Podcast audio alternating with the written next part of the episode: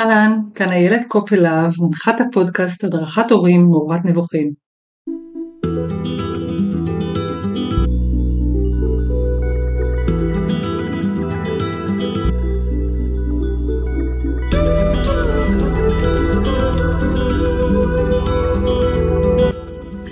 הדרכת הורים בכל שלבי ההורות מאז שנת 2005. אני מלווה החל מההיריון כמכינה ללידה, ליוויתי בעבר לידות, אני מדריכת הנקה וכיום מנחת הורים לילדים בכל הגילאים.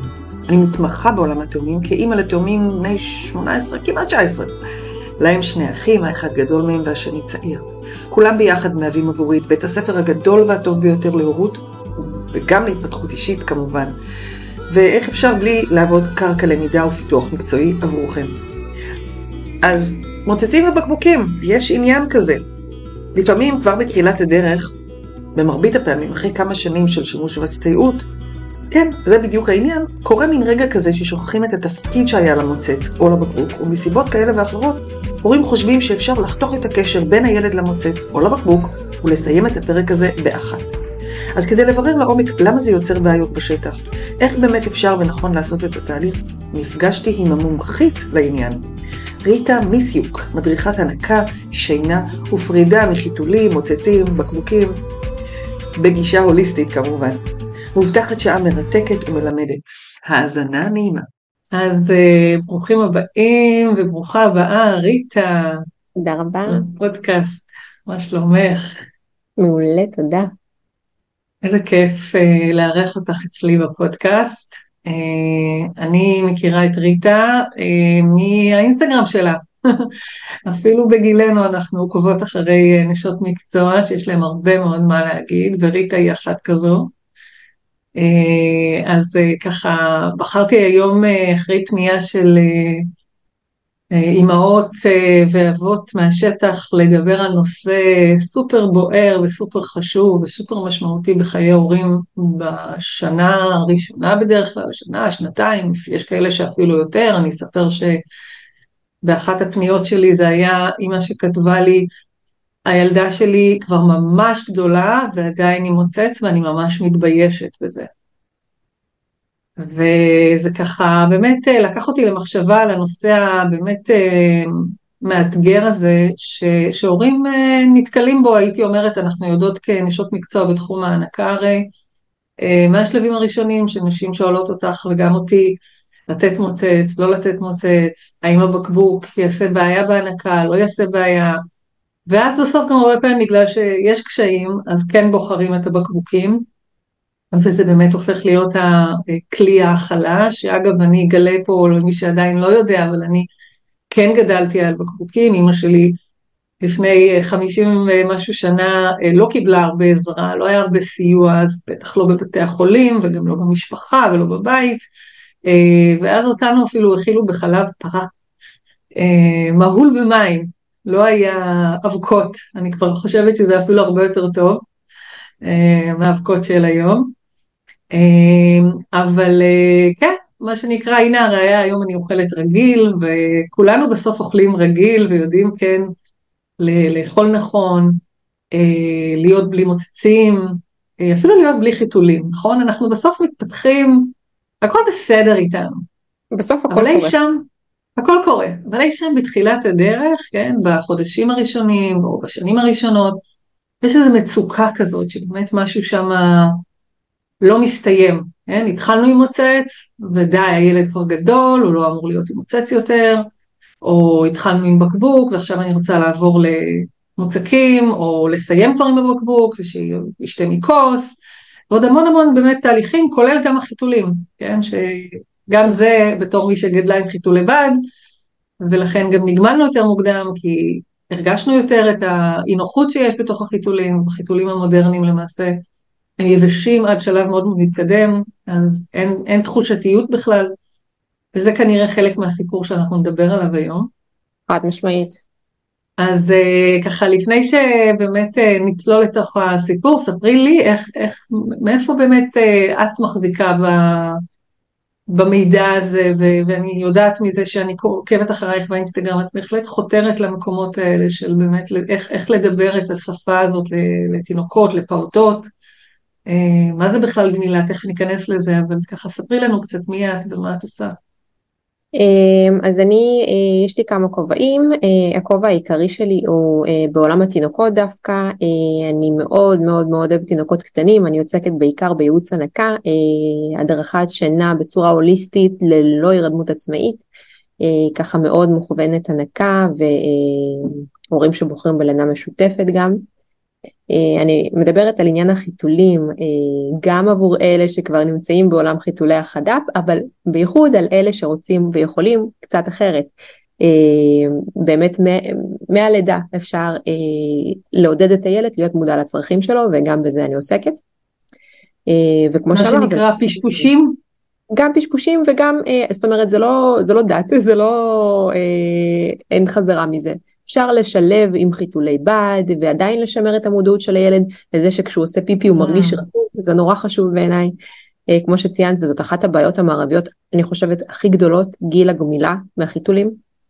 אה, אני יותר אוהבת לומר גיל הפרידה באמת כי גמילה היא אה, כמו שאמרנו מילה נורא שלילית בהקשר הזה של להפסיק אה, משהו מסוים ולעבור למיומנות חדשה שצריכה אגב להילמד מחדש אחרי שבאמת ניבאנו אותה אנחנו. Mm. אז אה, גם, גם בהקשר הזה אני מאוד מאוד מתחברת. ואני חושבת שרוב הידע שלי בעצם מגיע מהעולמות האלה. ובייחוד מתוך החיבור לטבע, למה ש, שהיה אילו המוצרים האלה לא היו קיימים, שזה לדעתי מאוד מאוד מעניין. כי אנחנו מצפים מילדים קטנים הרבה דברים שאילולא היינו מכניסים את המוצר הזה לא היינו מצפים מהם בגילאים האלה. זאת אומרת אם יש לי תינוק יונק, אה, היום זה אולי נורא נורא נפוץ לקראת גיל שנה דווקא, אה, באמת יש הרבה אמהות שמפסיקות להניק בלילה או להניק בכלל מתוך אה, איזושהי מחשבה שזה מספיק והוא גדול. אבל אם אנחנו נלך אחורה אנחנו נראה שגיל הפרידה מההנקה הממוצע היה שנתיים פלוס, אוקיי? אחורה את מתכוונת היסטורית באבולוציה של האדם. כן, כן okay. אוקיי. אפילו יותר. אני, אני מדברת על נגיד אה, ב-200 שנה אחורה. אה, hmm. באבולוציה זה עוד יותר, אה, גיל הגמילה כמובן, הגמילה הפרידה היה עולה. כשאנחנו מציידים לקטים מדובר בערך על גיל שלוש וחצי לקראת גיל ארבע. אז זה מאוד מעניין בעיניי וכשאנחנו מכניסים איזשהו חפץ אה, שעוזר לנו בעיקר אה, למשל אה, מוצץ או למשל בקבוק כמו שאמרת יש לנו פתאום ציפייה אה, נורא מוזרה אה, להפסיק להשתמש בחפץ הזה אה, כאשר אנחנו לא נותנים לו שום חלופה אחרת עבור התינוק הזה. זאת אומרת אם הוא היה יונק אז לא הייתה לנו ציפייה כזאת אבל ברגע שזה מוצץ או שזה בקבוק אנחנו כאילו אומרים טוב טוב זה מספיק אבל מה החלופה שנתנו לו? זאת אומרת, אנחנו לוקחים ממנו משהו שמאוד מאוד חשוב ועוזר לו, אבל לא נותנים לו בעצם כלום. אז התינוקות האלה למשל, אה, שניזונים מתוך בקבוק, קצת נופלים בין הכיסאות, כן? כי ההמלצה היא כאילו להפסיק אה, להשתלב בקבוק בגיל שנה, אבל יכול מאוד להיות שלתינוק הזה המוצקים עוד לא התבססו. יכול מאוד להיות שהוא עוד לא מקבל את אה, הערך הקלורי והוויטמיני הנחוץ מהתזונה שלו. אז אני חוטאת פה כי אני מורידה לו את הבקבוק, כי זאת ההמלצה, שעד גיל שנה אני חייבת להפסיק עם ההאכלות אה, של התמ"ל. וגם אה, לתינוק יונק לא הייתי נותנת את ההנחיה הזאת אז התינוקות האלה ממש נופלים בין הכיסאות לפעמים רק כי הכנסנו אביזר. וואו אז בעצם אם אנחנו רגע בואי נלך באמת ככה היסטורית וגם אני, אני גם מחזק ואתחבר למילה הזאת שהרגע שאנחנו זה גם בכותרת כן מילה מ... שבעצם מעניין למה, למה את חושבת שבאמת בחרו להשתמש בזה כמו אגב, בואי נודה בקיום של המילה הזאת בקונוטציה אחרת של גמילה מסמים, נכון? גמילה מאלכוהול, אה, גמילה מדברים שהם ממכרים. אז מה, מוצץ זה דבר שמתמכרים אליו? אה, בקבוק זה דבר שמתמכרים אליו? זה מאוד מאוד מעניין ואני חושבת שאפשר לדבר על זה רבות כן. כי הקונוטציה שזה עושה לנו זה ישר שזה יהיה לתהליך קשה ושזה הולך להיות מלחמה ושיהיו לו קריזים והוא יצטרך אה, ככה להתנקות מההרגל המגונה הזה. בעוד שצריך להבין שזה משהו שאנחנו נעזרנו בו כדי להטיב עם הילד שלנו וכמו שאנחנו נעזרנו בו כדי להטיב עם הילד שלנו אנחנו גם צריכים להטיב איתו כשאנחנו רוצים לקחת לו את החפץ הזה או לעזור לו להיפרד מהחפץ הזה ולא אה, אה, במרכאות לגמול אותו וזהו. זאת אומרת ויאללה שיתמודד וזה כמו סם זה משהו מזיק ואז זו בדיוק הקונוטציה ש... ההורים באים איתה שזה מזיק והם עושים לו טובה וצריך לעשות את זה בבת אחת להפסיק את זה זאת אומרת לחתוך את החבל ויאללה להתמודד עם ההשלכות. והרבה פעמים זה, זה, זה, זה חורה לתהליך, כי בסוף מדובר על ילד שלנו, אנחנו לא במלחמה נגד אף אחד, וזה ילד המתוק שלנו, שאנחנו אה, עשינו הכל כדי שהוא יתחבר למוצץ הזה, או לבקבוק הזה, או לחיתול, אוקיי? אנחנו, אנחנו, אנחנו גרמנו לו להתחבר לחפץ הזה ולהיעזר בו. זה גם אחריות שלנו לגמרי לעזור לו להיפרד מהחפץ הזה בצורה שהיא מכבדת, ולא בבת אחת כי החלטנו ויאללה ביי.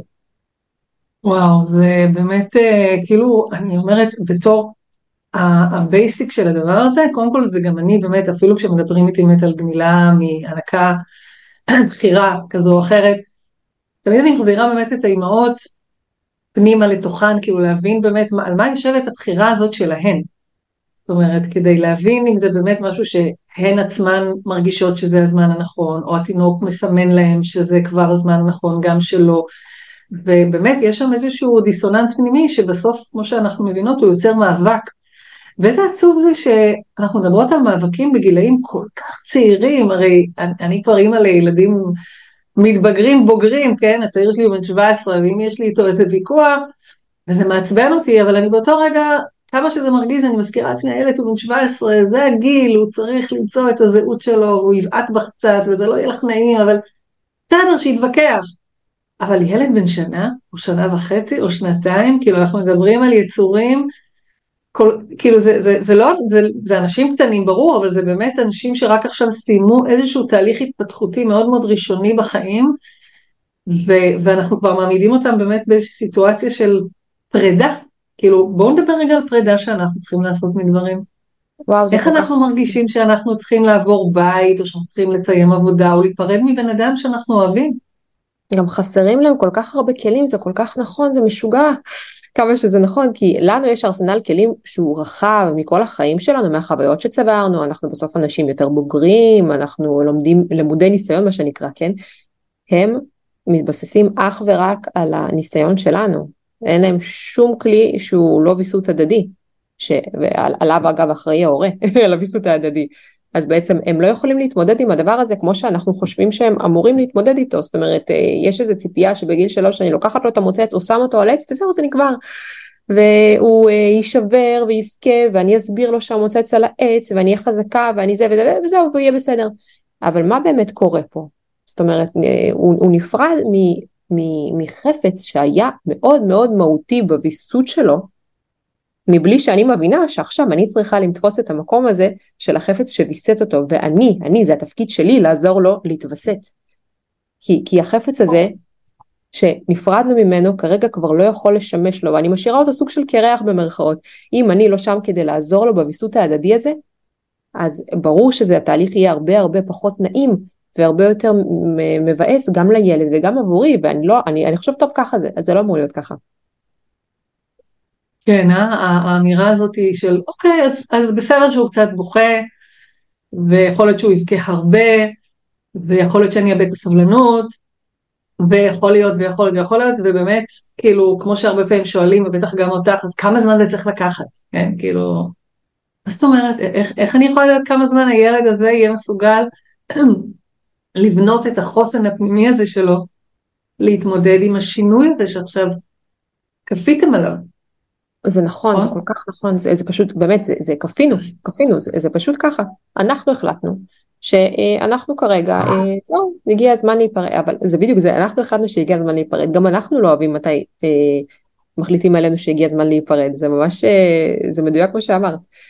אה, אם אה, אנחנו בתור מבוגר נמצאים בתוך איזושהי פגישה עם... אה, סופר מעניינת עם אדם שאנחנו מאוד מאוד אוהבים ומתלצלים עליו אומרים טוב את צריכה לחזור הביתה גם אנחנו נורא מתבאסים.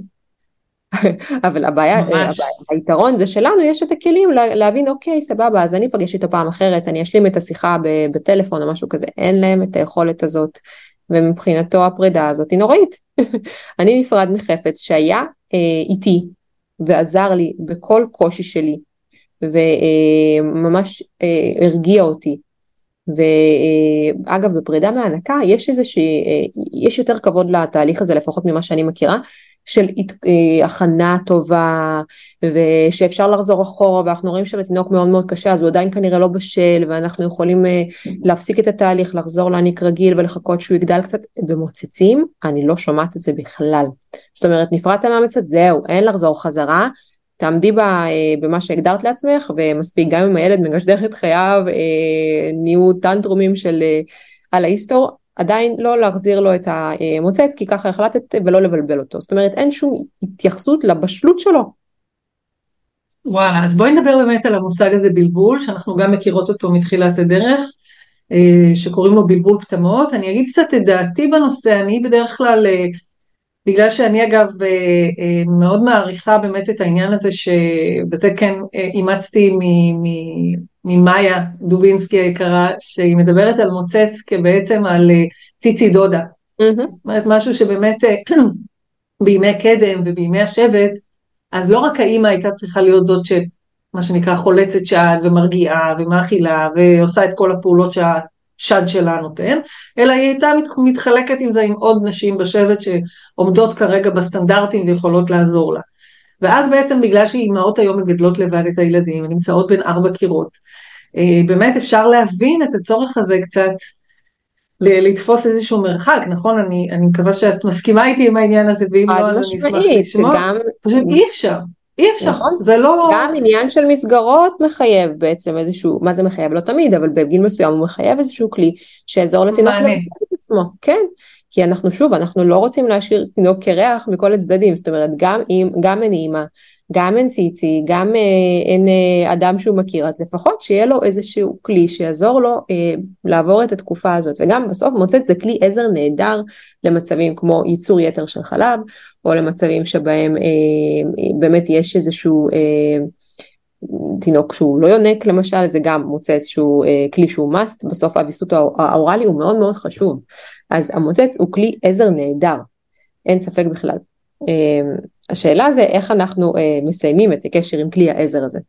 אז בואי נדבר רגע על ההתחלה, אמרנו שאנחנו רוצות להבין, וגם אולי באמת ניגע קצת היסטורית, כי את כן דיברת על זה שבאמת אה, זה משהו שהיה ברור ש, שהתינוק נמצא ויונק עם אימא שלו לפחות גם עד גיל שנתיים וחצי ושלוש, ויש עדויות אפילו על גילאים יותר בוגרים, אנחנו רואים את זה גם בהתבוננות על על משפחת השימפנזים שהם הקרובים שלנו, שהם מסיימים בגיל 5-6, בזמן בעצם נשירת אה, שיני החלב שלהם, או לא סתם קוראים לזה שיני חלב.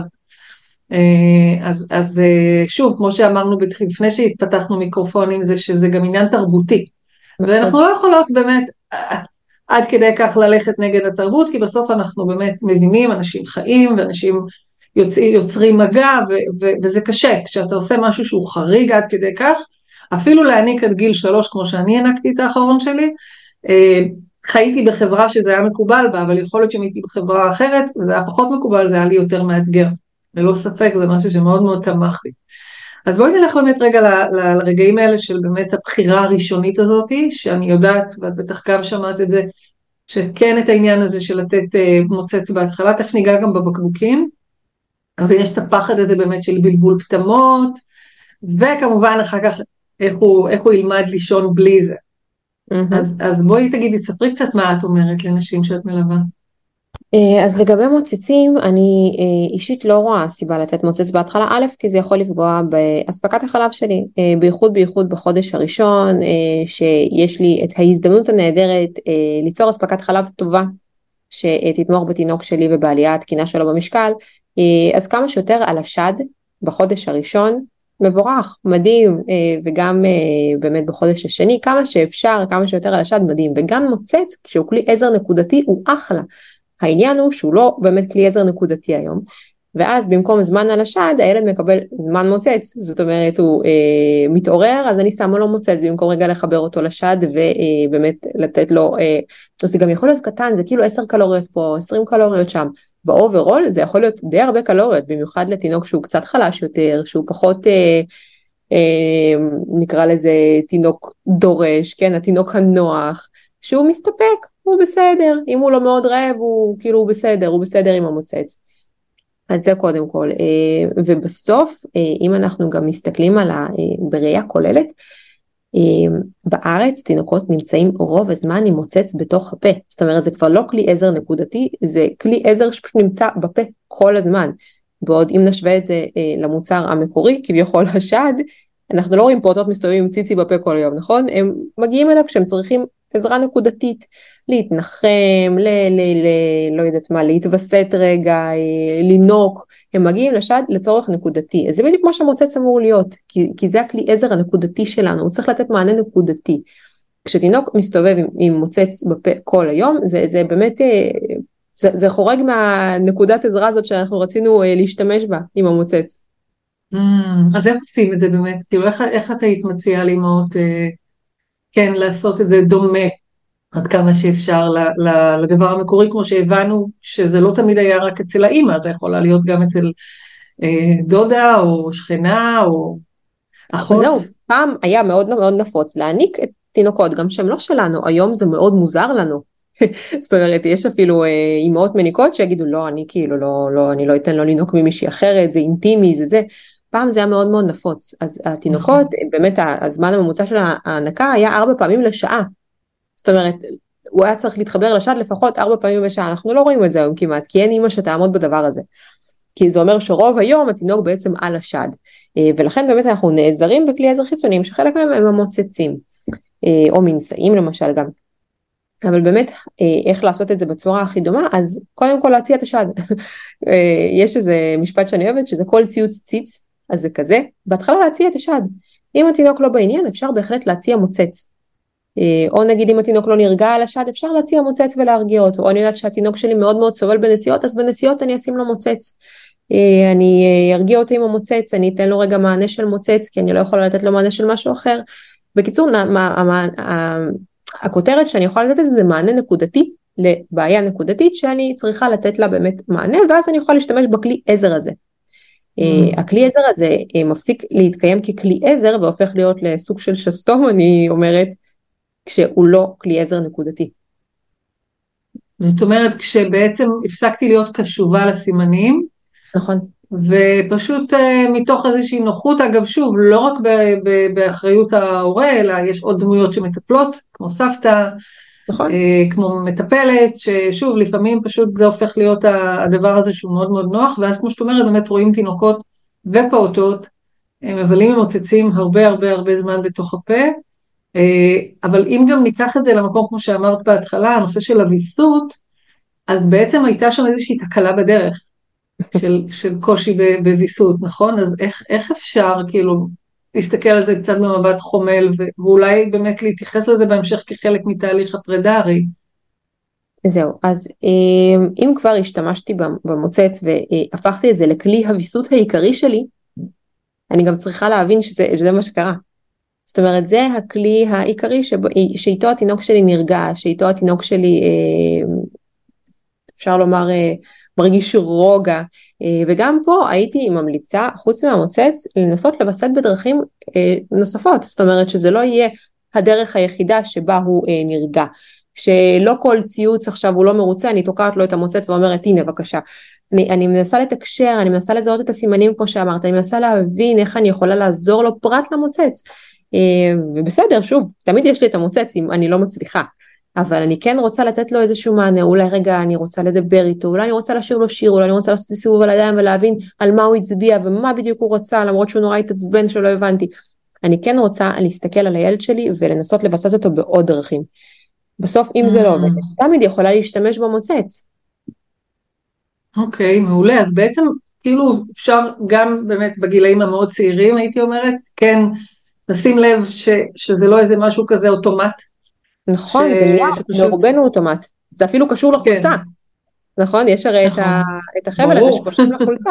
ש... כדי שהם לא ילכו לאיבוד. כן, ואני חושבת שההנחיה הכי אה, מעצבנת בייעוצי שינה זה שייקח בעצמו. אבל את אמורה לווסת את הכלי הזה, לא הוא, כי אם זה תלוי בו, הוא יהיה איתו כל היום, אין בעיה. וואו, כן, זה באמת, אה, זה נורא tricky, כי, כי נשאלת השאלה גם למה שהוא יהיה עם זה כל היום, זאת אומרת, כאילו יש משהו גם איפשהו בדרך, שאת שואלת את עצמך, אז איך זה שהוא לא באמת מבין שהוא יכול לווסת את עצמו בעוד דרכים, זאת אומרת, כאילו, אפילו ברמה של באמת חיבוק אצל האימא. אומרת, זה איזשהו... התפקיד שלנו, זה ממש נכון, ויסות הדדי זה התפקיד שלנו.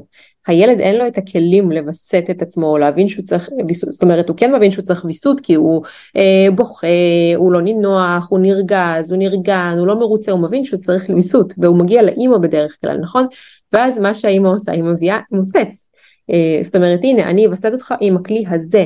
בעוד שבפועל יש לה הרבה הרבה הרבה כלי ויסות שהם לא רק המוצץ, שזה יכול להיות הקרבה שלה, החום, הקול, המגע, זה יכול להיות מיליון ואחד דברים שהם לאו דווקא מוצץ.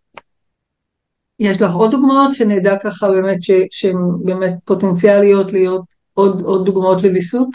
בטח, למשל ילד קיבל מכה, הוא מגיע לאימא בוכה, מאוד מאוד ככה נסער, מבואס, ואומרת לו הנה קח מוצץ יפה שלי, קח. אז לפני זה אפשר להגיד לו וואי ממי שלי אני רואה שנפלת איפה קיבלת מכה? תראה לי תראה לי פה בברך אני רואה שנורא כואב לך בוא אני אביא לך חיבוק אתה רוצה נשיקה על הברך? יעזור לך אם נשים פלסטר? אה, יכול להיות שהילד לא יענה כי הוא נורא קטן או נורא בוכה אבל הנה אני שמה לך פלסטר אני שמה לך רגע משחה. בוא בוא אני, אני, אני אחזיק אותך קצת על הידיים יפה שלי אני מלטפת אותו. הוא לא נרגע קח מוצץ מאמי שלי אני רואה שמאוד קשה לך זה בסדר, אבל אני מנסה לעזור לו בעוד דרכים. Mm, אני ישר הולכת למקום הזה של האוכל. בוא חמודי, אתה רוצה שוקולד? ברור.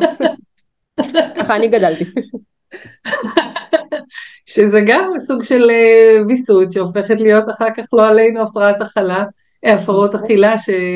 או אכילות רגשיות שאנחנו מדברים עליהן, שבאמת אה, ההקשר הזה, קשה לי אז אני אוכלת.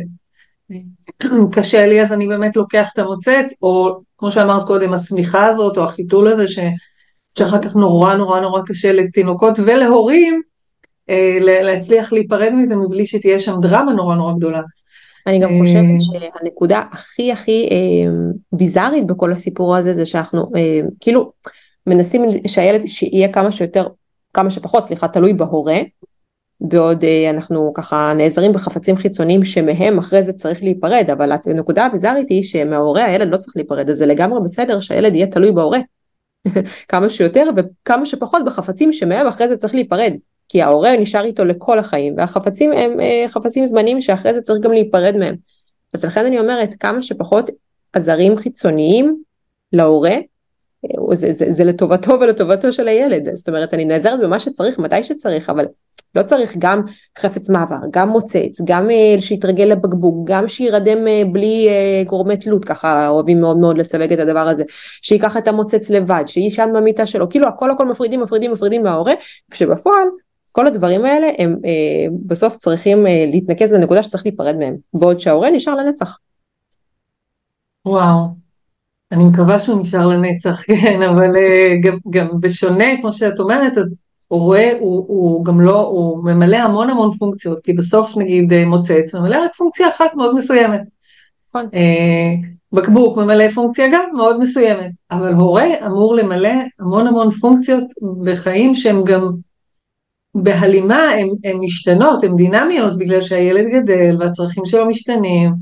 אה, אני יכולה להגיד שוב שיש לי ילדים גדולים שאני מתה לפעמים שהם יהיו עוד פעם קטנים, ואני אוכל רק להרים אותם ולחבק אותם וללטף אותם, אה, משהו שמן הסתם הרבה פחות עוזר היום וגם לא ריאלי, כן, אבל זה, זה באמת הדבר הזה שכאילו הוא, הוא חסר שם בהבנה. בואי, הרי בסופו של דבר אנחנו מבינות שזה גם יושב על זה ש...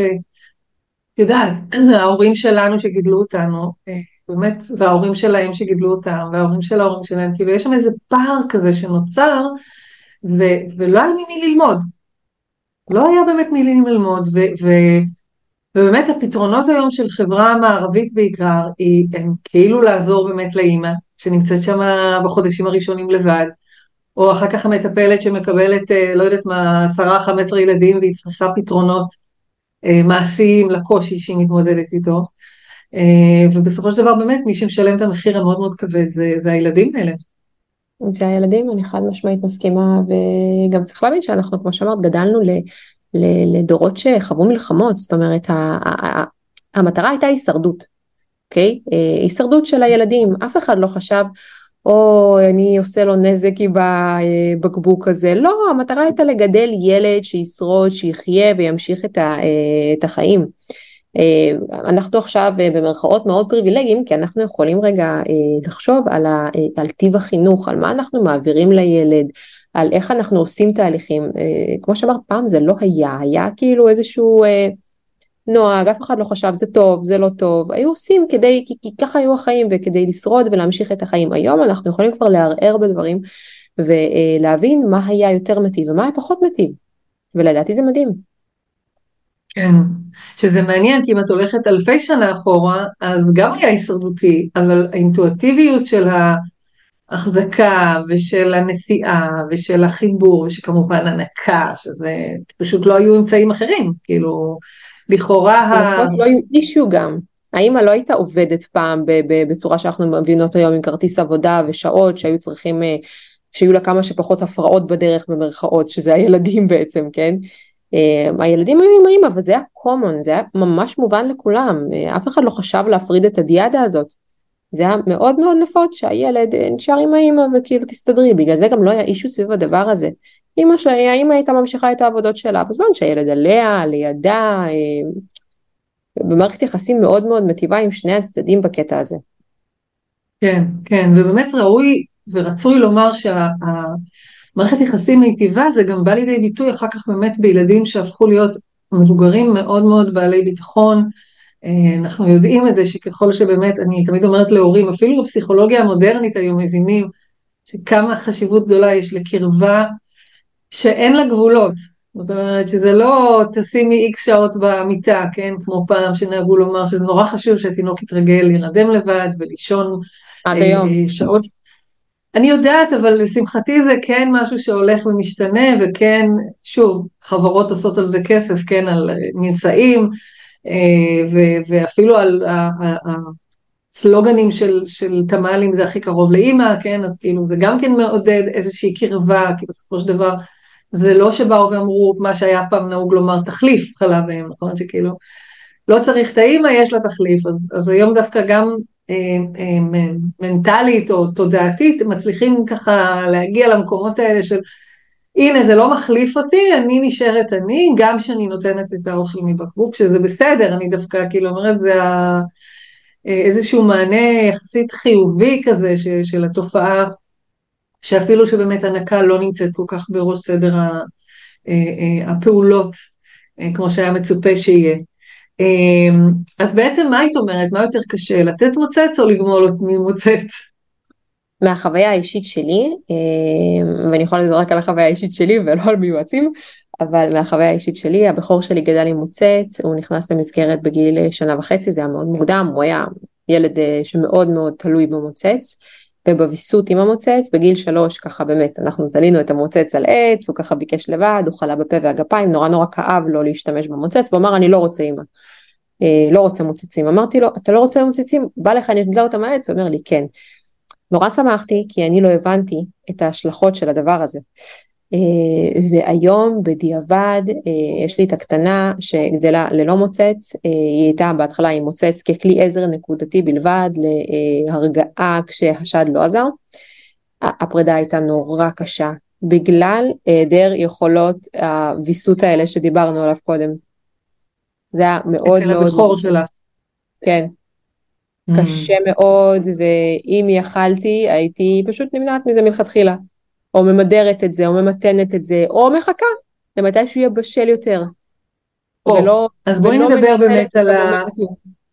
בואי נדבר באמת על הבשלות, וננסה ככה גם אה, טיפה רגע לעשות סדר עבור ההורים ש, שכרגע באמת באיזושהי מצוקה כזאת של באמת שלב הפרידה, שוב אני מרשה לעצמי לשנות את הביטוי, אה, ממוצץ, אה, או, או כמובן מבקבוק, אה, ועד כמה זה דומה בעינייך לפרידה מחיתולים?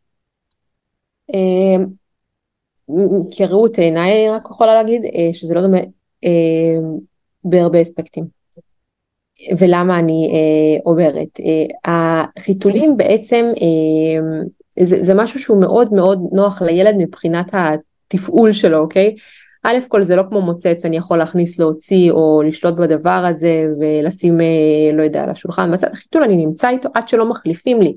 אה, עוד אין ילדים שמחליפים לעצמם חיתולים, אז הם ממש ממש נמצאים עם החיתול, עד שהאימא לא יוזמת ומחליפה, או עד שהמטפל לא יוזם ומחליף את החיתול הזה, mm. וזה גם משהו שהוא מאוד מאוד מהותי בהתנהלות שלי בעולם, זאת אומרת, אני אה, נמצא עם פיפי הרבה שעות, או אני לא חייב לעצור כדי לעשות פיפי, אוקיי? אני יכול תוך כדי משחק לעשות פיפי, ואני יכול תוך כדי משחק לעשות קקי, ואני לא צריך לדחות סיפוקים במרכאות, אני יכול פשוט לעשות תוך כדי אה, עבודה מה שנקרא. אה, וזה גם קורה לפעמים במוצץ, שוב אם אני משתמשת בו כשסתום, אני לא חייב להתמודד עם קושי, אני ישר מקבל את הוויסות אה, האוראלי הזה שאני צריך. אבל אה, בחיתולים זה בעצם אה, חסר כל סיכוי, למה? כי גיל הגמילה עולה ועולה. זאת אומרת גיל הפרידה מהחיתול עולה ועולה בגלל שאנחנו משתמשים בעזרים שמונעים את התחושתיות הטבעית הזאת. ובמוצצים יש לי את ההזדמנות כן לתת לילד עדיין להרגיש אה, את הרגשות הגדולים מה שנקרא, כן? כן להרגיש את התסכול לפני שאני נותנת לו את המוצץ, לנסות לעזור לו בדרכים אחרות. כן להרגיש את ההתרגשות לפני שאני נותנת לו את המוצץ ולעזור לו בדרכים אחרות. לתת אה, א' כל שמות לכל אה, ספקטרום הרגשות שלו אה, ולתת לו מענה שהוא לא רק מוצץ, זאת אומרת לתת לו ויסות שלא תלוי רק בחפץ הזה. אגב גם בחיתולים יש דרכים לעשות את זה בצורה שהיא יותר נעימה, זאת אומרת כן לתת עדיין תחושה לזה שיש פיפי למשל בחיתולי בד, או כשאני רואה שילד עושה קקי אני אומרת לו מתוק שלי תראה אתה עושה קקי, אתה מרגיש את הלחץ בטוסיק אתה עושה קקי ולהראות לו את הקקי בחיתול החד פעמי שהיום כאילו אנחנו זורקים אותו מהר מהר לפח ואז הילד אין לו מושג מה עושה. כאילו מבחינתו הוא mm. התאמץ והוא לא יודע מה יצא שם בכלל. נכון, יש לו בעצם ניתוק. ניתוק מוחלט, זאת אומרת הרבה פעמים יש ילדים שרואים פעם ראשונה את הקקי בסיר ואז זה גם נורא מפחיד, מה זה הגוש השחור והענק הזה שיצא ממני עכשיו? זה עלול מאוד מאוד להפחיד. אוקיי, okay, אז באמת אה, אה, ליצור איזושהי אינטראקציה, איזשהו חיבור, או באמת בשיום, זאת אומרת, אה, אם אתה מרגיש שאתה צריך לעשות משהו, היא כואבת לך בטן, אז לדבר על זה, להגיד מה אתה עושה, אה, נכון. וכמו שאת אומרת, באמת להראות, ובאמת להיות יותר בתקשורת, שזה... בטח, בטח. אותו כי דבר כי... גם עם, ה, עם, ה, עם המוצצים, בעצם להיות נכון בתקשורת. נכון כי זה בסוף זה כלי עזר חיצוני, כן? כמו שאמרנו, הכלי עזר, נגיד החיתול, הנקודתיות שהוא בא לענות עליה זה אה, כשאנחנו לא יכולים להתפנות נגיד אה, הרי למה למה איך נוצר החיתול הראשון אה, זה בעצם היה כלי עזר לטיסות לטיסות ולחגים ואירועים. ככה נוצר החיתול הראשון כן זה כדי לתת מענה נקודתי לדברים האלה בטיסות שהילד לא יעשה על עצמו עכשיו בחיתול בד וזה להתחיל להתעסק עם זה ובאמת אה, בחופשות או באירועים וחגים שככה לא צריך להתעסק עם הדבר הזה. לשם זה הלך, אף אחד לא כיוון שחיתולי החד"פ יהיו מוצר יומיומי לאורך כל היום, אז אני חושבת שגם פה שימוש בחיתולי חד"פ צריך להיות נבון, אוקיי? צריך לתת לו מענה כשאנחנו באמת נגיד מחוץ לבית הרבה שעות ואנחנו ככה לא, לא על הילד ולא יכולים רגע לזהות מתי הוא צריך, או שאנחנו באיזה טיסה, או שאנחנו, זאת אומרת צריכים להשתמש, נסיעה, זה לא משנה מה. אבל נחזור גם... נחזור לשימוש המקורי את אומרת. בדיוק, גם במוצץ וגם בחיתולי חד"פ, אנחנו לא אמורים לעשות שימוש שהוא אה, לא נקודתי, נו. אז אני, אני אספר שהבן הבכור שלי, אה, הייתי הרבה פחות מודעת לנושאים גם כאלה של גלים, אה, או... אה, ולפני שהתאומים שלי נולדו, נכנס לי הרעיון הזה של חיתולים רב פעמי. ואני זוכרת שיצרתי קשר עם מישהי, והיא אמרה לי, תקשיבי, אפילו אני, שאני יכולה למכור לך אותם ולהרוויח לזה, אמרה לי, עם תאומים, בואי, קחי את זה רגע לאט לאט. תבדקי איך זה באמת, אה, כן, אז אני מודה שבסוף אה, לא, לא קיבלתי שיתוף פעולה, וטוב שכך, אה, כי באמת היו מספיק דברים להתעסק בהם באותה תקופה. זהו, אז, אז אם לומר באמת רגע גם לאוכלוסיית ההורים לתאומים, אגב, אני גם מכניסה לפה גם את החיתולים, גם את המוצצים, גם את הבקבוקים, כן? כי יש פה באמת מורכבות ש, שאף אחד לא יכול אה, באמת אה, לתת לה את המענה. בייחוד עם אימא לבד, זה נורא קשה. עד בלתי אפשרי. נכון, כאילו... נכון, נכון. אם, אם תינוק אחד קשה לנו, אז אני לא יכולה רק לתאר לעצמי איך זה עם שניים ב... שזקוקים לך באותה מידה. בדיוק, שזקוקים, שסט הצרכים שלהם הוא זהה, ופה זה באמת איזושהי ככה גם אה, אמירה ש, שבואו, אז כאילו נוריד רגע את הרגשות אשם כלפי זה, ואפילו נברך על זה ש, שבאמת יש, יש מה שיכול לעזור לנו. כי אחרת זה באמת היה הרבה הרבה הרבה יותר uh, קיצוני וקשה ו, ולא סביר. Uh, אז, אז uh, ושוב, כמו שאמרתי בהתחלה, בסוף כולם נפרדים, אבל בואי באמת נדבר על מה הקריטריונים בעינייך, כדי כן, במידה וזה ככה זה מה שההורה רוצה. ואיך את עוזרת לו? מה, מה את מציעה לו קודם לשים לב, כמו שאנחנו עושים נגיד במעבר מוצקים, יש את הקריטריונים המסוימים לשים לב, מה, מה את uh, מגדירה? אז בפרידה ממוצץ באמת, מה שאולי הכי קריטי לי זה להבין למה ההורה לחוץ להיפרד מהמוצץ, זאת אומרת מה, מה, מה באמת עומד מאחורי זה כמו שאמרת לפני שפתחנו את המיקרופונים. אה, מה, מה קורה שם? למה נורא נורא לחוץ לו, האם הוא פוחד ממבנה השיניים, האם הוא פוחד מהדיבור, האם אמרו לו שזה הזמן אז הוא החליט להפסיק, זאת אומרת אני רוצה לדעת רגע להבין מה קורה מבחינת ההורה ואז גם רגע להרגיע אותו. אוקיי, יכול להיות שעכשיו לא יודעת מה, ילד בן שנתיים וחצי ונורא נורא דחוף לו כי זה מבנה השיניים, אבל uh, מצד שני רופא שיניים יכול להרגיע אותו ולהגיד לו זה בסדר, יש עוד זמן, אפשר כאילו לעשות את זה בצורה הדרגתית ולהוריד מינונים בהדרגה ולא ישר לתלות אותו על העץ ולסיים את העניין. אמ, מבחינת דיבור יש הרבה, זאת אומרת שיח סביב הדבר הזה, אם זה משפיע, לא משפיע, כמה אני משתמש במוצא, זה בדיוק העניין הזה, האם כל היום בפעם אני יכולה להוציא אותו לחלק אה, אה, מהיום בפרקי רות ולאפשר לילד להפיק צלילים ולדבר ולתקשר איתי. אז יש פה המון המון קריטריונים שא' כל הייתי רוצה להבין למה לחוץ להורה הזה עכשיו עכשיו. Uh, במידה וההורה לא לחוץ והוא פשוט אומר כי אני חושב שבגיל שלוש זה גיל שהוא הגיוני להיפרד ממוצץ אז אני אשאל את השאלה הבאה, אוקיי, איך אתה עוזר לילד שלך להירגע פרט לזה שאתה נותן לו מוצץ, וזה מאוד מאוד חשוב, כי אם המוצץ הוא כלי הוויסות העיקרי, אנחנו צריכים להבין שאנחנו חייבים להקנות עוד כלים לוויסות, כי הכלי הזה עומד להילקח או לרדת במינון. Mm. אה, אז חשוב לי מאוד שיהיו לילד הזה עוד כלים אה, לוויסות ושההורה יעבוד איתו על כלים לוויסות הדדי, כמו שהזכרנו בדוגמה קודם, זאת אומרת כבר לפני שאני אה, מחליט שאני נפרד מהמוצץ, אני כבר מתחיל אה, להקנות לילד מיומנויות אה, נוספות שבהם אני יכול לעזור לו להירגע או לעזור לו להרגיש טוב יותר אה, ולענות על הצורך של הוויסות וגם יש פה פרמטר של גיל בסוף. ילד בן שנה עדיין צריך ויסות אוראלי, זאת אומרת בגיל שנה להיפרד ממוצץ, זה פחות ריאלי אם אני לא נותנת הנקה, אוקיי? אז מתי אה, זה כן ריאלי באמת? אני חושבת שריאלי לקראת גילאי השנתיים אה, פלוס, באמת, אה, שוב, אם ילד לא לוקח מיוזמתו הכל טוב, אבל אם זה משהו שההורה יזם, אז אה, לכיוון השנתיים פלוס זה גיל שהוא יותר הגיוני, גם יש לי הבנה אה, של משחק סימבולי החל מגיל שנה וחצי ואילך.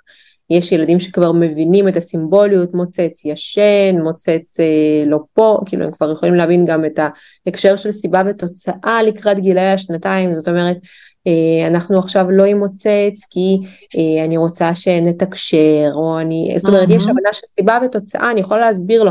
מה שבגילאים המוקדמים יותר אין גם שזה תקף להנקה אגב אין לילד שום יכולת להבין מה אני רוצה ממנו אה, עכשיו מה ציצי ישן מה הקשר בואי תביא לי ציצי הוא פה. אה, זה בדיוק זה גם עם מוצץ. אה, לקראת גילאי שנתיים פלוס יהיה יותר שיתוף פעולה יותר שיח סביב העניין. אני ארגיש שיש לי פרטנר לנהל איתו את הדבר הזה ולא אה, החלטתי וככה זה ויאללה ביי. זאת אומרת, בעיקר באמת חשוב לשים לב שיש אה, הבנה וקליטה קוגניטיבית, אה, כי, כי באמת אה, בסופו של דבר אני רוצה לתקשר את זה ולא, כמו שאמרנו קודם, לא לכפות עליו באופן אה, אה, ככה פסיבי, ש, שהוא באמת, הוא לא יכול לעשות נגד זה שום דבר, והוא גם בסוף גם משאיר אותי, אותה אימא במצוקה נורא נורא גדולה, כי אני נכון. מרגישה שאני לא מצליחה להתמודד עם זה, כן, כמו, כמו נכון, שצריך, נכון. ואז שוב פעם, זה גם חוזר, את יודעת, שוב פעם, במין שיקוף כזה, אני לא מצליחה כן, להתמודד, הוא לא מצליח כן, להתמודד. כן, אנחנו משקפים אחד לשני. זה מדויק, וזה מה שהרבה הורים לא מתכוננים אליו. זה לא רק הילד עכשיו צריך להתמודד עם הדבר הזה, זה אתה צריך להתמודד עם הדבר הזה. אתה צריך להתמודד עם הילד שלך בלי הכלי הזה לוויסות. אה, וזה, אני חושבת, הנקודה אה, הכי הכי נפיצה בכל העניין הזה, כי ברגע שהילד שלי נכנס עכשיו, לדוגמה הוא היה רגיל להיות עם המוצץ אה, רוב הזמן, רוב היום, לא, הוא לא חווה תסכול, לא חווה יותר מדי תסכול, כי זה היה לא זמין, זה היה על החולצה, הוא פשוט שם את זה בפה מתי שהוא הרגיש שיש צורך וזהו, הוא המשיך את היום שלו, ועכשיו, שזה לא זמין לו, הוא חווה תסכולים, הוא חווה אכזבות, הוא חווה התרגשות, הוא חווה עצב, שמחה, כעס, לא משנה מה, אבל בלי כלי העזר הזה שעזר לו לוויסות, אז אני חייבת לתת פה משהו, את עצמי, כדי לעזור לו לעבור את הדברים האלה, ועדיף כבר קודם, לפני הפרידה.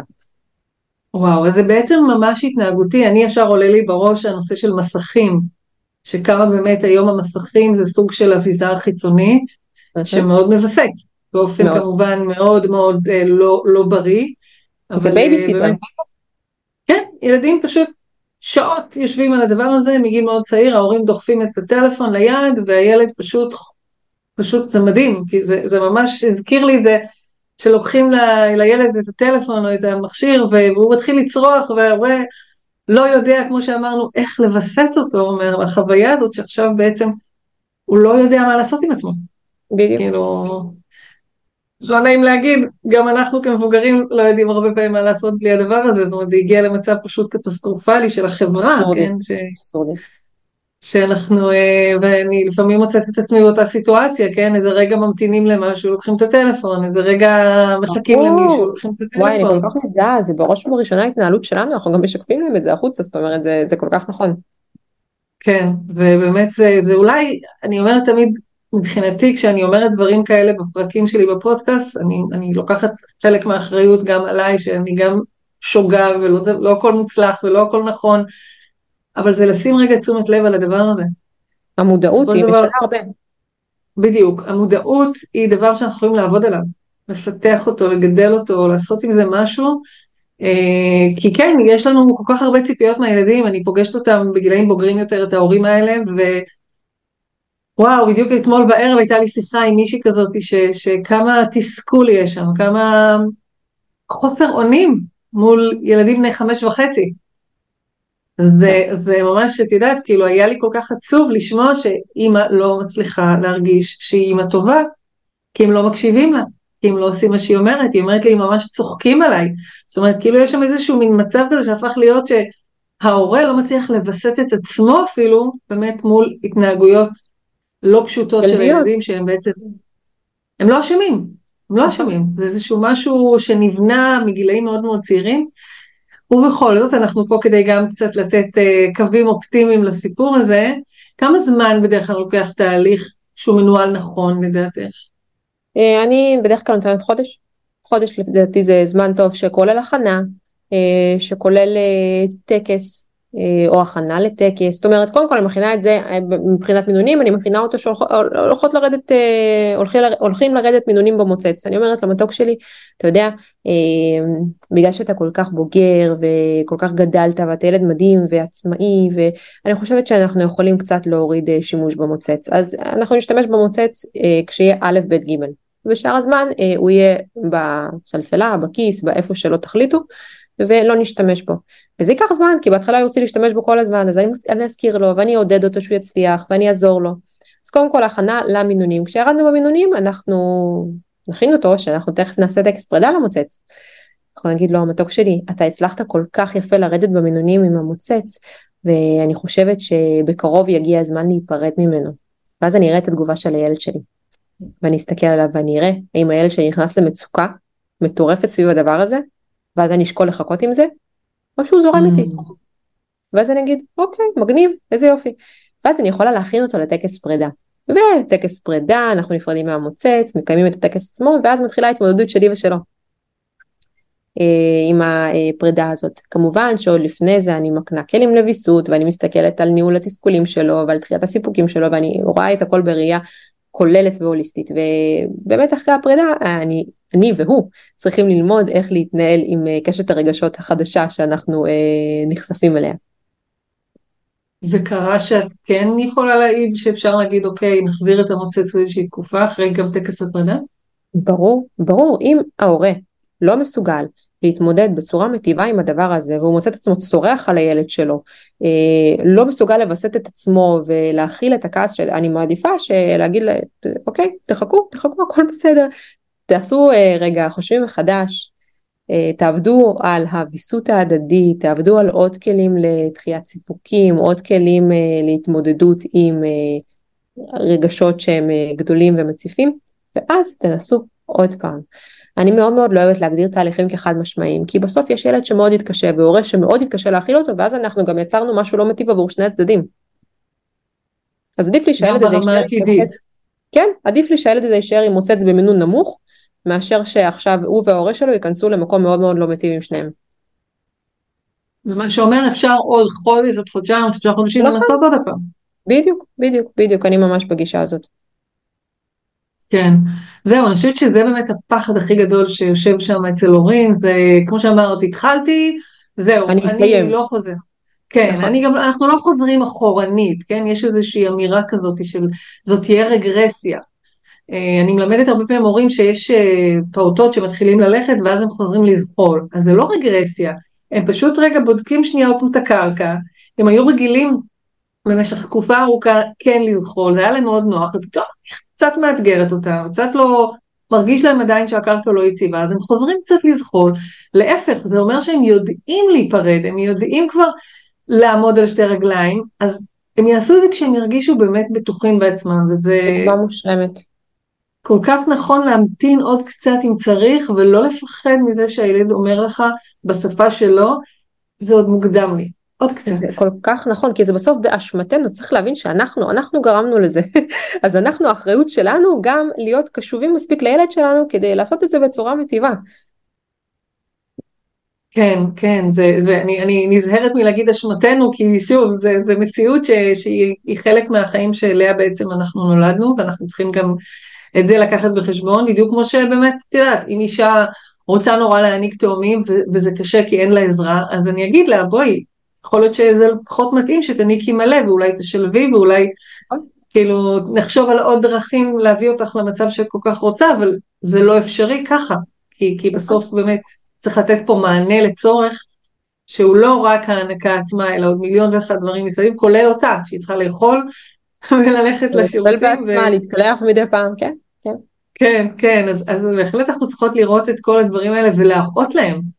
כי, כי כן, יש גם איזו ציפייה כזו חברתית, כי אמרת הרי הרבה פעמים זה גם הגיע מזה שאומרים לך. הוא כבר גדול, למה הוא מוצץ? אני הכי אוהבת שמעירים לילד עצמו, אתה כבר גדול, למה יש לך מוצץ? למה זה, אני לא מבינה, עכשיו הוא יגיד, אוי, אני גדול, אני, אני מתבייש, אני לא אשים מוצץ, מה עשינו בזה? בדיוק. איפה, איפה זה, על מה זה יושב, על איזה, על איזה סוגיה שיש שם איזה, אגב, הרבה פעמים אני, כדי להסביר את זה, אני אומרת, תארו לכם שהילד בן השנתיים הזה, יהיה לו אח בן שש, אז הוא גם יהיה גדול? כי הוא אומנם בן שנתיים ונולד לו אח קטן, אבל הוא רק בן שנתיים. וכאילו יש פה גם איזה עניין של חוסר פרופורציה, כי קשה לראות את זה, כי כשנולד לך תינוק, אז הוא פתאום גדול. הילד הזה נראה אוג, אבל הוא קטן נכון. הוא פעוט, וגם שהוא בן שלוש וגם שהוא בן ארבע, הם ילדים נורא נורא רכים, הם ממש ממש, אה, אין להם מושג על העולם בכלל. בואי, מי שצריך uh, להמשיך לתווך להם אותו זה אנחנו, ו- ובאמת נורא נורא מתקשים עם זה. אז מה, מה הטעויות שאת מוצאת שהורים עושים בתהליכים כאלה? אה, הטעויות העיקריות זה בעצם החד משמעיות, כמו שאמרת, אי חזרה אחורה גם אם לילד מאוד קשה, זה אה, פרידה בבום מבלי להתחשב בזה שהילד הזה אה, עדיין לא יכול באמת להכיל את כמות התסכולים שהוא נחשף אליהם ביום ללא המוצץ וללא ההורה. זה בעיקר שמיעה של רעשי רקע ובעצם הקשבה לאותם רעשי רקע ולא אה, לאני עצמי ומה אני מאמין בו ולילד שלי. ואני חושבת שזה שלושת הטעויות הכי עיקריות שאנחנו עושים או בבום או אה, לא, לא, לא מכינים את הילד אה, מבחינת ויסות ומבחינת אה, הדרגתיות של התהליך הזה והכלים שאנחנו רוצים להקנות לו או עושים את זה כתוצאה מכל מיני רעשי רקע שאנחנו שומעים. כן, ואיך בכלל אפשר לעזור באמת שאלה חשובה באמת לאנשים שכבר הילדים שלהם כבר גדלו, ילד בן חמש הורים ממוצצים, איך את עוזרת לכאלה הורים? אז הרבה פעמים כשילד בן חמש נמצא עם מוצץ, אני אה, אשאל את ההורה אה, למה, אוקיי? זה באמת זו שאלה למה, כי הוא רוצה. אוקיי, מתי הוא רוצה? האם הוא, הוא צריך את זה במצבים מסוימים, ואז על המצבים האלה אני אעבוד, מה אתה יכול לעשות במצב שהילד שלך נמצא בו, אה, מבלי המוצץ, זאת אומרת, איך היית מתנהל עם המוצץ הזה? לא היה קיים. ושם אני ארצה לעבוד ולחזק. ובסוף גם אה, צריך להבין שאם אה, יש לי ילד בן חמש שמתנהל עם מוצץ כל היום אה, זה מצב שבו ההורה צריך לעשות הדרכת הורים. כי יש פה, אה, יש פה עניין של ההורה כבר לא של הילד. כן אה? וואלה, חד משמעית, זה בהחלט... אה, זה כשהמוצץ הוא לא כלי עזר נקודתי למצבים של א', ב', ג', אלא שילד בן חמש מסתובב עם מוצץ כל היום, יש פה עניין שההורה אה, צריך רגע אה, לעשות עבודה על עצמו, ובעצם אה, לקבל כלים להתמודד עם הילד שלו. כן, לעשות איזשהו בדק בית, איפה הילד בעצם לא, לא בסקופ של ההורה אולי, ובגלל זה הוא נכון, משתמש שוב, במוצץ. גם כשילד בן חמש יונק, הוא יונק נקודתית, הוא לא יסתובב עם השד בפה כל היום. כן, במיוחד באמת אם זאת בחירה מובהקת, כי היא חייבת להיות בחירה מובהקת של אימא כזאתי. בדיוק, אה, בדיוק. זה מאוד מאוד כמובן לא שכיח. כן, ועוד איזה מילה ככה באמת על בכל זאת מילה מבקבוקים, כי גם זה אנחנו רואים שהרבה פעמים, את יודעת, גם אם מסיימים עם התמ"ל, וזה הרבה פעמים ממשיכים להיות עם בקבוקים בשביל המים או מיצים, לא עלינו. אה, זה, זה אותה הדרכה כמו לגמילה ממוצצים מבחינתך? אה, תלוי כמה הבקבוק נוכח בחיים של התינוק. יש שוב תינוקות שהבקבוק זה החפץ מעבר שלהם וככה הם סוחבים איתו בגן, אה, מסתובבים איתו בגן כל יום וככה נותנים שלוק של מים או מציצה בפטמה וממשיכים את היום שלהם אז תלוי כמה הבקבוק הוא אה, נוכח בחיים של אותו תינוק. כמה מנת השימוש בו מה שנקרא כן האם השימוש הוא שוב נקודתי או שהשימוש הוא לאורך כל יום והוא לצורך הרגעה וויסות זה מאוד מאוד חשוב לי אה, להבין לצור... mm-hmm. מתי הבקבוק נכנס לתמונה וכמה הוא משמעותי בתוך uh, היומיום של הילד. וואו, זה באמת uh, סוגיה שאולי באמת, כאילו זה נדמה לנו כאילו, אה, זה הוא רק שותה, אבל יכול להיות שהוא אפילו מחליף בזה את המוצץ שלוקחים לו. נכון, יש, אה, פגשתי לא מעט ילדים כאלה. שאומרים לו, אתה מגיע לגן, המוצץ יחכה לך במגירה עד שתסיים, אבל את, את הבקבוק אתה יכול לקחת, כי בעצם זה כלי שאתה שותה איתו. אבל בעצם זה לא ממש, והילד כבר עשה את הפרשנות שלו האישית לזה. בדיוק. ומישהו שם יוצא נפסד, וזה בעצם הילד, כי הוא ממשיך להיות תלוי במשהו בלי שהוא מסוגל אה, לווסת את עצמו, שלא לדבר על זה ש, שלמידה של שתייה מכוס היא יכולה להיות אפילו מגיל אפס, ואנחנו מפספסים את זה כשאנחנו אה, נותנים להם את הפטמה לאורך זמן בטח, כאילו. וזה כן גם כן איזושהי הצעה לנסות לעבור כמה שיותר מהר לשתייה מכוסות. אופיאט אימון. לא להישאר. לא כן. להישאר עם בקבוקים. אם לא צריך, כשעוברים למים, במוצקים, בטח בטח אני ממליצה להתחיל כבר מההתחלה לתת שתייה בכוס ולא לא בבקבוקים. כי זה באמת אה, גם כן איזה מין הרגל כזה של ילד כבר ממילא לוקח עדיין בקבוקים, אז אני אתן לו גם את המים אה, בבקבוק. נכון. אה, וגם אפשר תמיד להציע פיית אימון, זאת אומרת הפייה התינוקית הזאת אנחנו כאילו ממש אה, קשה לנו להורה להיפרד מהפייה התינוקית, אבל פיית אימון היא פייה נהדרת לתינוק, ממש כמו של בוגר, הכל טוב מגיל אה, באמת מוצקים, אפשר לעבור לפיית אימון, הוא לא צריך להישאר עם הפייה הרכה הזאת של התינוקות, בטח לא לשתיית מים. כן, מה שנקרא כוס פלט, נכון? נכון, או כוס פלא או ממש, אה, יש כמו בקבוקי ספורט כאלה לקטנים עם קש כאילו וממש סבבה. אה, אוקיי, מהמם, יופי, כן, זה, זה באמת פתרונות כבר יותר uh, חדשים שאני פחות מכירה, אבל uh, טוב, טוב לדעת מאוד. מעולה, מה אני אגיד לך? יש לך ככה איזה מסר חשוב להעביר ככה מילות סיום? אה, הייתי רוצה לומר שלדעתי אה, כשאתם מחליטים לעשות תהליך של פרידה ממשהו אה, אתם צריכים לוודא שיש לכם פרטנר. זאת אומרת לוודא שיש לכם ילד שנמצא איתכם בתהליך ולוודא מולו מה מתאים לו זאת אומרת לא לשאול אותו מה מתאים לך אלא בראייה שלי את הילד והצרכים שלו להבין מה מתאים לילד הזה ואיך התהליך הזה ייראה איתו ואיך הוא צריך להיראות ולא איך, ה, איך זה נראה מסביב ואיך החברה נראית עם תהליכים כאלה, אלא איך הילד הפרטי שלי, מה יעשה לו טוב בתהליך. איך אני הייתי mm. רוצה להיפרד ממשהו. ממש כמו, ש, כמו שאני הייתי רוצה שיעשו לי, ככה אני רוצה לעשות לילד שלי. וואו, איזה, איזה הצעה חשובה זאת באמת, כאילו, קודם כל, כשאמרתי פרטנר, אז את יודעת, עלה לי בן הזוג, אבל את מתכוונת ל... לפרטנר שהוא הילד בעצם, כי זה נכון, בסופו של דבר הוא השותף לתהליך הזה של הפרידה, וגם ההורה השני, כן? בכל מקרה, לא משנה איזה הורים אה, ומי מי, מי הדמויות המטפלות. אה, ששותפות לתהליך, ודאי שאם מתחילים כזה תהליך אז גם סבתא שנמצאת אה, פעם בשבוע וגם מטפלת ובאמת כולם צריכים להיות שותפים לתהליך אבל הפרטנר העיקרי הוא באמת הילד ובאמת לשים לב שזה לא חייב להיות גנרי, זה, זה בדיוק העניין הזה שזה מותאם ובהלימה ובהקשבה ובקצב הנכון לו ובסוף ההישג הוא יהיה הרבה הרבה יותר איכותי ו- ובריא ו- ומאוזן. חד משמעית. בהחלט, לגמרי. טוב, ריטה יקרה, תודה רבה. תודה. אה, תודה שהזמנת אותי, היה לי כיף. איזה כיף, תודה רבה וסופר חשובה ומקווה שבאמת אנשים אה, ייקחו מזה את כל המידע ואני אזמין אותם לעקוב אחרייך ואחרי כל הפעילות החשובה שאת עושה גם את. תודה. תודה רבה. ביי.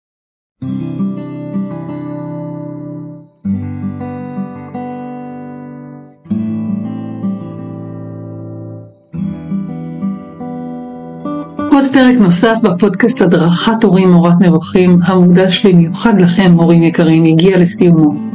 אני מודה לכם על ההאזנה ומקווה שמצאתם כאן עצות, תובנות ותמיכה שיעזרו לכם במסע ההורות המרתק והמאתגר.